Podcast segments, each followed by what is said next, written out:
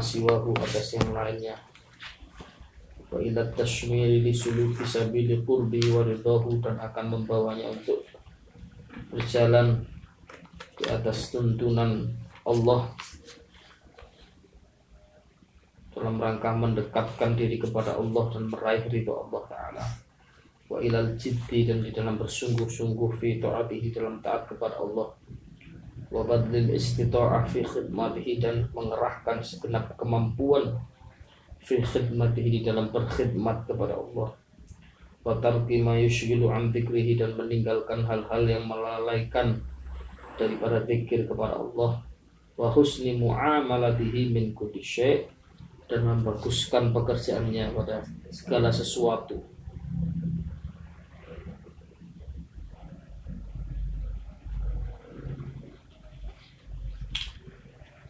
husni muamalatihi min kulli syai' dan apa?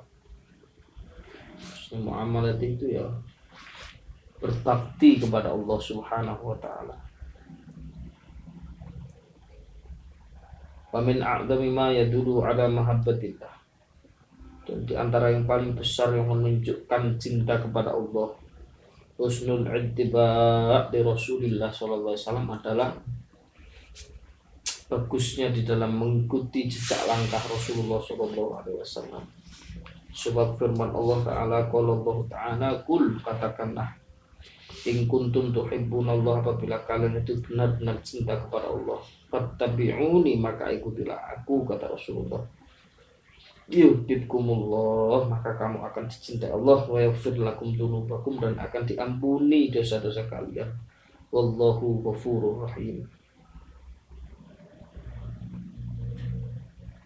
wong nek kepingin oleh mabai Allah taala tidak bisa kecuali melewati pintunya Rasulullah SAW dari akan tidak lampaikan si Nabi wa amar ridho anillahi ta'ala fahuwa hadrun syarifun azizun Adapun ridho kepada segala hal yang datangnya dari Allah itu termasuk keadaan yang syarif, mulia, azizun, bagi agung.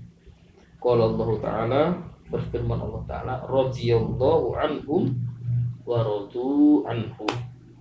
Allah ridho kepada mereka wa radu anhu dan mereka pun ridho kepada Allah subhanahu wa ta'ala. Waqala alaihi salatu wassalam dan bersabda Nabi Rasulullah SAW Inna Allah idha ahabba qawman Apabila Allah Ta'ala itu mencintai suatu kaum ibtalahum Allah berikan cobaan kepada mereka. Faman radiyah falahur ridha apabila ridho mereka itu maka baginya ridhonya Allah. Waman sakhita falahus sakhot. Tapi apabila mereka itu benci tidak menerima bala itu maka bagi mereka juga kebencian dari Allah. Wa alaihi salatu wasalam inna Allah bihikmatihi ja'ala rauha wal farah fil yaqin war Sesungguhnya Allah Ta'ala dengan kebijaksanaannya menjadikan ar-rauha wal farah ketenangan dan kebahagiaan itu ada di dalam perasaan yakin war ridho, yakin dan ridho. Wa ja'ala dhiqa wal haraj fi syakki was sakhati.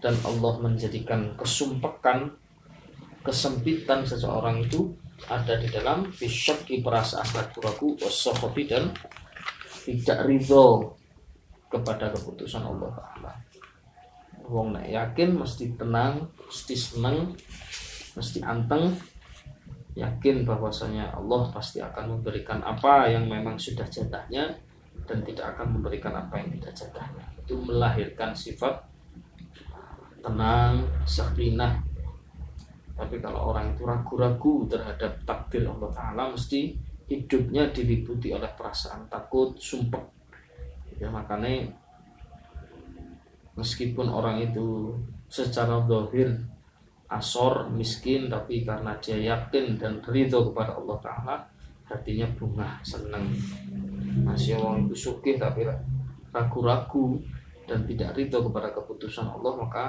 sumpah kehidupannya itu. Maka kunci kalau kita itu ingin bahagia adalah ridho. Hmm? dan yakin gitu, bahwa Allah itu tidak pernah keliru di dalam memberikan keputusannya kepada kita. Bahwa Allah itu telah memberikan yang terbaik bagi kita. Kita menghindari tadbir atau mengatur-atur Allah Ta'ala. Ya, apa pun keadaan yang kita alami sekarang ini di mana kita didudukkan oleh Ta'ala di situlah yang terbaik ridho tidak hanya kita ridho terhadap keputusan Allah yang baik-baik saja tapi keputusan Allah yang pahit pun juga kalau kita terima dengan ridho akan membuahkan kebahagiaan. Radhi anillah waradi biqadai. Maksudnya ridho kepada Allah itu apa? Waradi biqadaihi yaitu ridho dengan ketetapan Allah Ta'ala dengan kodoknya Allah Subhanahu wa taala. Ridho.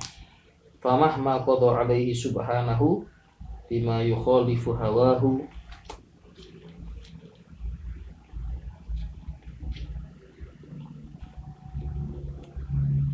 Famahma dan mungkin saja ya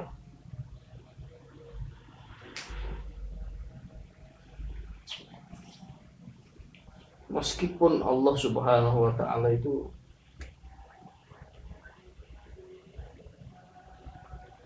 telah menetapkan baginya bima yukhalifu hawahu hawahu dengan apa yang menjadi uh, apa ya ketidaksenangan hawa nafsu yang uh, menyalahi keinginan hawa nafsunya.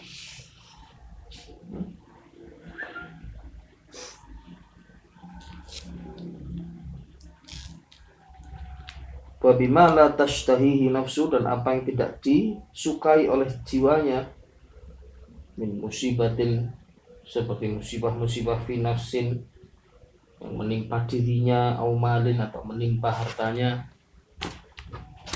au baliyatin atau musibah-musibah au syiddatin atau musibah bencana kesempitan au faqatin atau kemiskinan fa'alaihi maka hendaknya baginya ayyar bidzalika ridho terhadap hal yang demikian itu wa yatiba nafsan dan tenang hatinya itu. Wala yaskhoto kodo Allah dan tidak membenci kodonya Allah. Wala yazza dan tidak menggerutu. Wala yatabarrom dan tidak apa ya tabarrom itu ya sumpah mengeluh fa inna Allah ta'ala karena sungguh Allah ta'ala lahu baginya ala fi mulkihi ma yasha. Itu melakukan segala hal itu ma yasha sesuai apa yang Allah kehendaki. Walaysa lahu dan tidak ada kuasa. Tidak ada seorang pun yang kuasa Bagi Allah Ta'ala fi sultanihi dalam kerajaan Allah. Munaza'un wala mu'arridun Orang yang menolak dan menentang. Tidak bisa Tidak ada bagi Allah itu penentang di dalam kekuasaannya Allah Ta'ala. Wal yahdar al-abdu inda dan hendaknya seorang hamba itu berhati-hati apabila ditimpa hal yang demikian itu. Berhati-hati dari apa? Min daripada berkata lau kalau seandainya. Walima opo-opo kak ini wa kaifa opo-opo koyok ini gitu. ya dari kata-kata lau lima wa kaifa.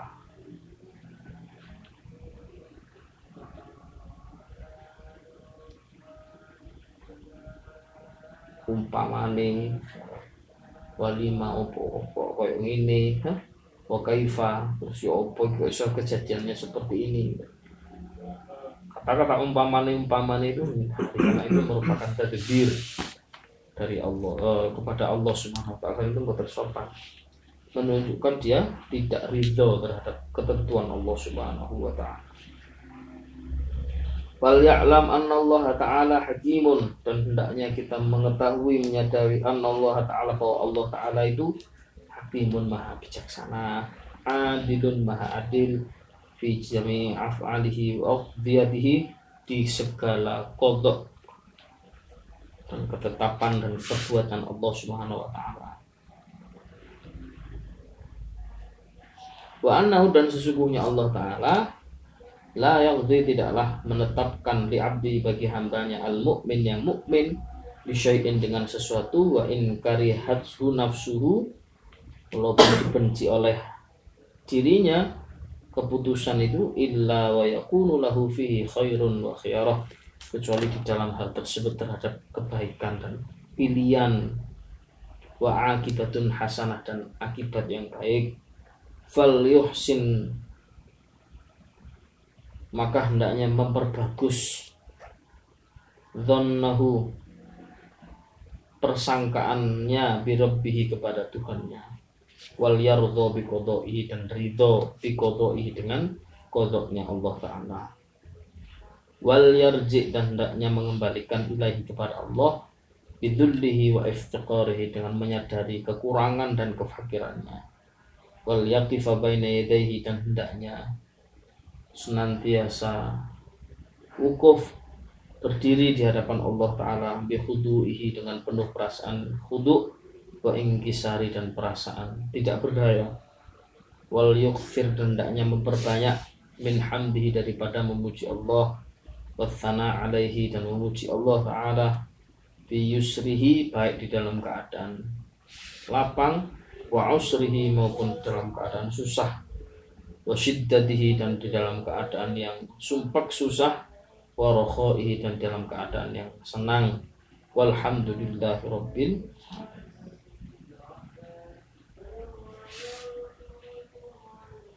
jadi kesimpulannya ketenangan itu ada di dalam keyakinan dan ridho kepada kodoknya Allah Subhanahu wa taala.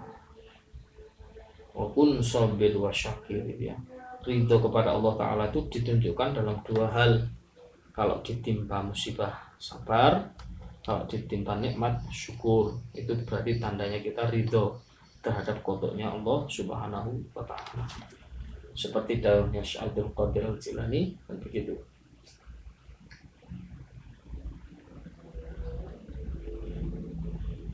bahwasanya apabila kita ditimpa kenikmatan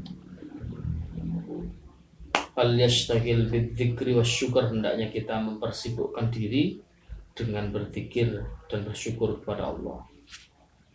Apabila kita ditimpa musibah hendaknya kita bersabar dan kita senantiasa husnudzon kepada Allah Subhanahu wa taala. In kunta a'lamin dzalika farridha tapi kalau kita menginginkan kedudukan yang lebih tinggi dari itu semua hendaknya kalau kita ditimpa apa pun kita ridho. Buat talatut dan kita nikmati ketentuan Allah Subhanahu wa taala. Itu sebagai tanda kalau kita ridho terhadap Allah Subhanahu wa taala. Farridho talatut. Wa in kunta a'la min dzalika farridho Dan orang tidak bisa ridho kepada Allah Subhanahu wa taala illa man arafal mubli kecuali orang itu paham man arafal arafal mubli yaitu yang paham siapa sebenarnya al mubli al mubli itu orang uh, yang memberikan musibah itu siapa. Jadi, orang itu tidak bisa menikmati musibah kalau dia itu tidak tahu yang ngasih musibah itu siapa. Mesti tidak paham kalau Allah Subhanahu wa taala. Kalau orang itu paham bahwa yang memberikan musibah itu Allah Subhanahu wa taala prinsipnya apa pun yang diberikan Allah kepada kita baik itu berupa musibah tetap yang paling baik daripada apa pun yang kita persembahkan kepada Allah Ta'ala meskipun kita mempersembahkan ibadah kepada Allah Ta'ala. Apa yang turun dari langit kepada kita itu lebih baik walaupun itu berupa penyakit. Daripada apa yang kita naikkan ke langit walaupun itu berupa ibadah-ibadah kita kepada Allah Subhanahu wa itu hal itu termasuk tata krama kita kepada Allah Subhanahu taala. Nanti kalau sudah begitu akan tumbuh mahabbah cinta kepada Allah Subhanahu taala. Apalagi Allah tidak menurunkan musibah balak kepada orang mukmin untuk mencelakakannya, tetapi untuk menguji. Karena di balik itu semua pasti ada khairun wa akibatun hasanah kalau itu ada kebaikan ada akhir yang baik. Karena aku mau kan hadisnya? Apa itu tadi innallaha idza ahabba qauman ibtalahum. Cirinya Allah mencintai satu kaum atau seseorang ibtalahum Allah berikan musibah. Makanya kalau orang tidak diberikan ujian musibah kepada dari Allah Taala perlu dipertanyakan ojo-ojo kita ini tidak direken kalau Allah Subhanahu Wa Taala. Syadul bala al-anbiya paling gede-gede ini bala itu diterima para nabi. Nah, para nabi itu adalah profil orang-orang yang dicintai Allah Subhanahu wa taala. Salah kalau seandainya bala itu kita maknai sebagai tanda Allah itu benci kepada seorang. Karena para nabi pun mendapatkan musibah untuk bala tapi memang sudah kodoknya Allah kita itu dijadikan dalam kehidupan ini sesekali fisyiddatin sesekali firroho sesekali kita dalam keadaan susah sesekali kita di dalam keadaan senang. Untuk apa? Untuk me, ini loh memunculkan sifat penghambaan bahwa kehidupan ini ternyata bukan kita yang mengatur tetapi Allah yang mengatur sehingga kita tunduk terhadap ketentuan Allah Ta'ala.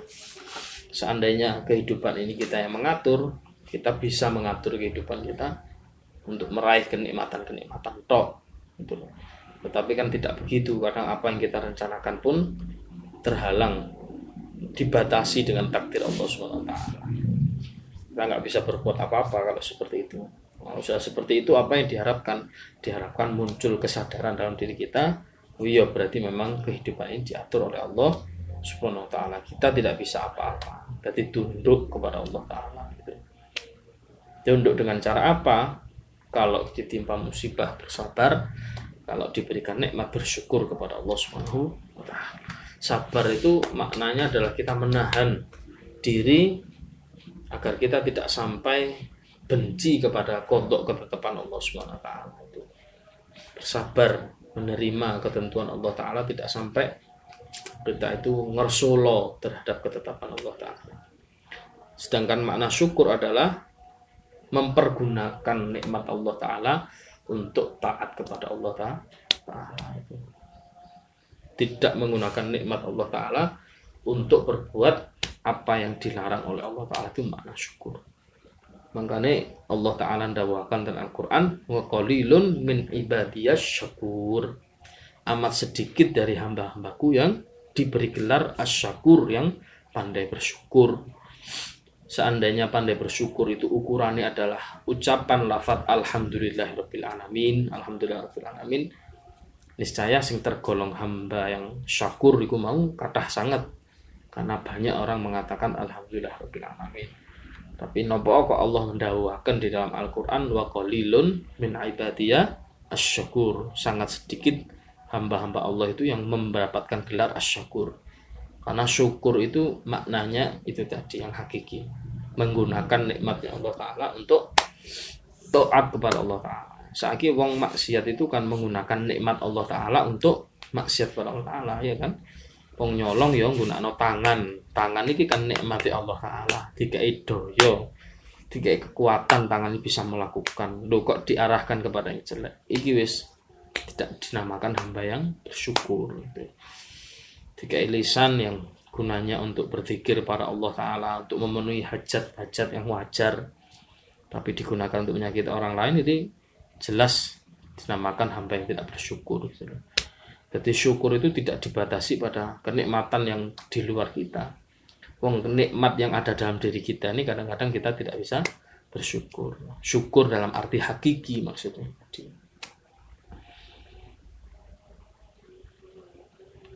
Ya, termasuk dikai kesempatan oleh Allah waktu luang kesehatan tapi digunakan tidak untuk taat kepada Allah Taala ya tiga nganggur tiga ngelaksana no hal-hal yang dilarang gitu termasuk orang syukur. Makanya lek teko pemahaman iki kita bisa menerima ayat Allah Taala wa qalilun min ibadiyah asyakur sangat sedikit sekali hamba Allah yang mendapat gelar asyakur karena pancen angel banget. Syukur itu angel banget. I otak i akal dimanfaatno tiga taklim ngaji. Itu kan termasuk syukur Nah, dikai akal dianggurno atau dikai belajar ilmu-ilmu sing gak ono faedahe. Iki jenenge gak syukur. Dikai kesehatan itu ya cek taat, ya cek tambah taatin Allah Taala, tapi dikai kesehatan tidak digunakan untuk apa-apa. kurang syukur itu Allah Subhanahu taala padahal lek syukur janjine Allah taala la in syakartum la azidan nakum wa la in kafartum inna azabi lasyadid itu Nah, syukur itu mah ya maknanya kayak ngono. Ya kini tiga rezeki kalau Allah Taala syukur kita ya apa ya kita guna no rezeki itu ono dalan sing diri Allah Taala. Kalau yang kafartum kafartum dalam arti enggak tidak hanya mengucapkan alhamdulillah gelem mengucapkan enggak.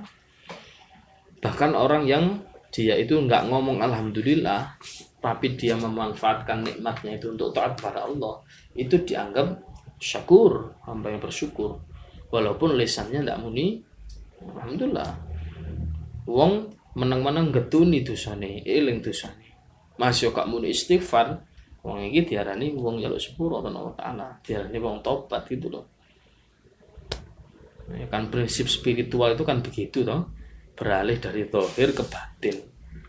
Ya, dan amal batin itu jauh lebih berat daripada amal dohir karena amal batin itu seperti ruhnya. Makanya hakikat Islam itu sebenarnya ya ada Islam tasawuf itu. Karena tasawuf itu kan batinnya Islam itu di situ. Fakih itu kan bungkusnya tapi kan batinnya itu sebenarnya ada tasawuf itu. Ya terserah orang nggak mau menamai tasawuf atau nama apa silahkan. Pokoknya kita ahlu sunnah jamaah kita namai tasawuf itu adalah inti tetapi tasawuf tasawuf yang benar ya yang sesuai dengan jalurnya para ulama-ulama, para a'immah, a'immah, imam-imam kita dalam bidang tasawuf ya.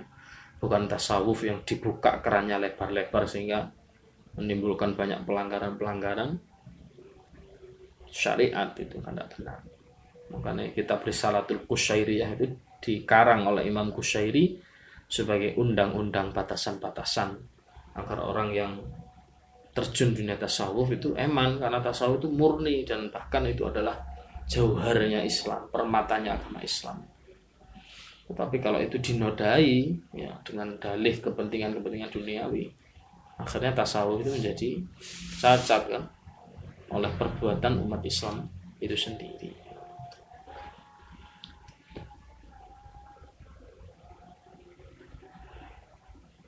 Makanya yang tampak nanti itu orang yang paham tasawuf dengan orang yang sekedar mengikuti hawa nafsu ya kadang mengikuti hawa nafsu kepingin ibadah toh tapi ninggal no ma'isyah nyambut gawe ini ya bisa jadi mengikuti hawa nafsu ini. Nah, itu nggak paham. Betul dianggapnya kerja itu penting no duniawi padahal tasawuf tidak memandang seperti itu nah, itu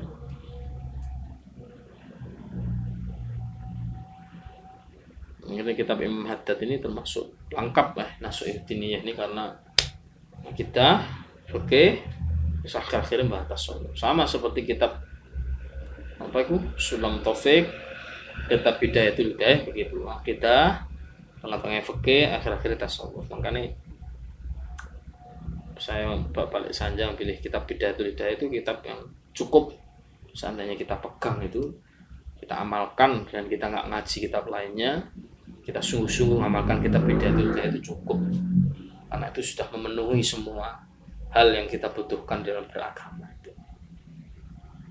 Bahkan para ulama-ulama itu banyak yang mendapatkan futuh keterbukaan hati dari Allah Ta'ala karena sebab mengamalkan itu hidayah. Mungkin saja ngamal bidayah hidayah dibilang berapa persen ya? Mungkin kita masih di bawah 50 persen. Iso ngamal no apa sing ono ning kitab itu hidayah mulai dari amalan-amalannya wiritan-wiritannya ya. Belum sampai ke belakang tasawufnya gitu. serta menggunakan waktu adab-adab kan gitu ya. Beda beda kan begitu. Adab bangun tidur adab mau tidur adab kamar mandi adabnya sholat adab mengisi waktu dan seterusnya. Itu kalau kita biasa ulama-ulama itu sebagian begitu. Kalau sudah khatam kita bidatul hidayah niat mengamalkan bidatul hidayah itu mereka boleh pakai serban pakai imamah itu begitu. Karena dianggap bis pantas Dan, eh memang yang pas begitu. Karena awake dhewe tahu mau kita kita daya ngaji beda daya sakit ya wis ikut diamalkan. Itu diamalkan. Kita ngamal beda daya yang coba separuh netok sapi bagus ya. Nah kita bidayatul hidayah di mutalaah nah, ya Imam Ghazali itu karya-karyanya yang besar itu ya terangkum dalam kitab Bidayatul Hidayah itu. Ahya Ulumuddin yang dianggap sebagai kitab yang paling fenomenal ya. Masterpiece-nya Imam Ghazali itu. Kalau mau merangkum kitab kecilnya ya di situ Bidayatul Hidayah itu. Sama seperti Imamul Haddad mengarang banyak syair beliau ya. Nasihat-nasihat, qasidah-qasidah itu. Tapi cuma terangkum dalam satu kalimat tok saja nih. Intinya kalau dipres itu kalimat alaika bitaqwallah. Hendaknya kalian selantiasa takwa kepada Allah. Kan itu alaika bitaqwallahi fi sirri wal alan kan gitu. Oh no qasidah. Alaika bitaqwallahi fi sirri wal alan hendaknya kamu bertakwa kepada Allah fisiri dalam keadaan sembunyi-sembunyi wal alan maupun dalam keadaan terang-terangan. Itu inti kesimpulan dari karyanya Imam Haddad semuanya itu.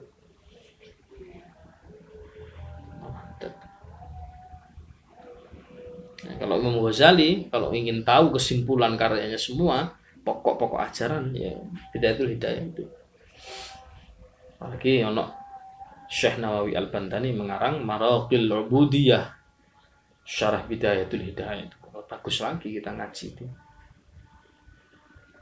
Kalau kayak memang kita punya keterbatasan waktu tidak mampu mengaji semua ilmunya para ulama ya pegang saja kita Bidayatul Hidayah insya Allah cukup ini.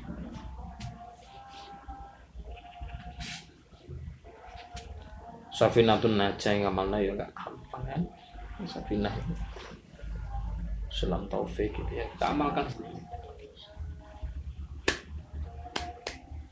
Yang lain-lain itu kan pengembangan-pengembangan aja. Tapi kalau kita bidal tidak itu memang pokok sangu.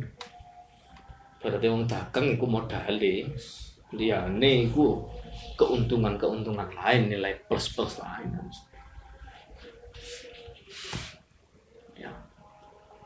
doa-doa pada sholat itu ono di bidatul hidayah itu iso dibuka dihafalkan. Walaupun mungkin nggak semuanya. Apa doa-doanya? Wiritan wiritannya di kono kan Imam Ghazali malah sudah nyebutkan tuh tasbih ini dibaca berapa kali dibaca berapa kali. Sholat sholat qobliyah ba'diyahnya adab-adab ketika subuh mau sholat itu. Doanya keluar rumah mau menuju ke masjid itu. Itu emangnya kita itu burung iso padahal ulama-ulama biyen itu banyak mendapatkan futuh itu tadi. Keterbukaan hati sebab temenan ngamalno kita bidaya dulu hidayah. Kita bukan sembarangan itu. Imam Ghazali itu karyanya lah bahkan diceritakan kan Imam Ghazali itu pernah dibawa dihadapkan Nabi Muhammad SAW pada Nabi Musa alaihissalam ya alam arwah itu pernah arwahnya Imam Ghazali itu dihadapkan kepada Nabi Musa alaihissalam. Ternyata Nabi Musa pun kalah debat dengan Imam Ghazali itu. Karena Nabi Muhammad itu waktu itu mendakwahkan deh ulama-ulama umat Islam itu kedudukannya seperti para nabi Bani Israel. Nabi Musa kan nabinya Bani Israel. Kok sombong banget kira-kira ngono. Pinter apa sih? Sealim apa sih? Ulama ini Nabi Muhammad ini harus dipanggilkan Imam Imam itu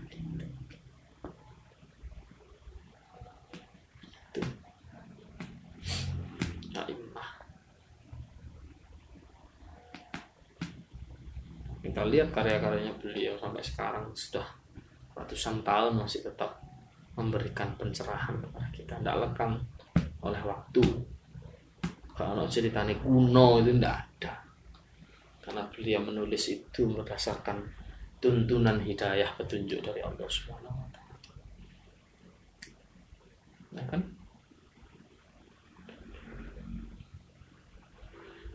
Sampai ono di kita Habib Sekaf Baharun itu kan kayaknya Habib Sekaf Dewi itu yang mimpi.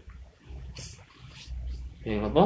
Terapi hati dan jiwa itu buku itu kan ono di mukotimahnya itu Ustadz Kafarun cerita mimpi ziarah ke makam abahnya Buya Hasan Baharun Bakil itu kan terus kemudian mendengar suara tangisan dari dalam kuburan itu ternyata yang muncul dari kuburan itu kemudian adalah Rasulullah Shallallahu Alaihi Wasallam. Nah, itu orang itu kalau sudah mimpi ya lihat ulama kok wajahnya berubah Rasulullah itu makomnya tinggi sekali wali itu. Nah, itu kok wali siapa orang kok wajahnya itu di dalam mimpi kita berubah menjadi wajahnya Rasulullah itu makomnya orang itu tinggi sekali makom wali itu. Nah, dalam mimpi ini berarti makomnya Habib Hasan Baharun pendirinya dakwah itu tinggi sekali. Tuh karena dari kubur beliau yang keluar adalah Rasulullah nangis kan Rasulullah ditanya kenapa menangis nangis umatnya rusak apa yang menyebabkan rusak? Kanjeng Nabi yang menjawab karena umat Islam telah meninggalkan satu kitab yang tidak ada tandingannya yaitu kitab Ihya Ulumuddin. Jadi diakui sendiri oleh Rasul. Dan itu satu dari sekian banyak cerita. Isyarah-isyarah bahwa Rasulullah itu memberikan suatu penguatan terhadap kebaikan kitab Imam Ghazali. belum lagi kitab-kitab Imam Nawawi ulama-ulama kita ini barokah kabeh. Mudah-mudahan kita jadi penderek beliau-beliau. Itu Hidayah dan ini cukupan apa yang sedikit itu kita amalkan Insya Allah mungkin gini loh prinsipnya ilmu ladun itu man amila apa sih bima ya'lamu allamallahu ma lam ya'lam. Au kama qol sapa wonge sing gelem amal terhadap apa yang dia ketahui maka Allah akan mengajarkan dia apa-apa yang tidak diketahui. Itu prinsipnya ilmu laduni dua ilmu sapiroe diamal no engkau karo Gusti Allah dituntun memahami yang lain yang lain. Itu ilmu ladun niku prinsipnya kalau dari akan hati si Nabi yang mulango atau oleh ilmu sak piroe amalno engkau dituntun iso ngamalno ilmu-ilmu lain yang kita yang kita Wallahu a'lam bishawab. Al-Fatihah.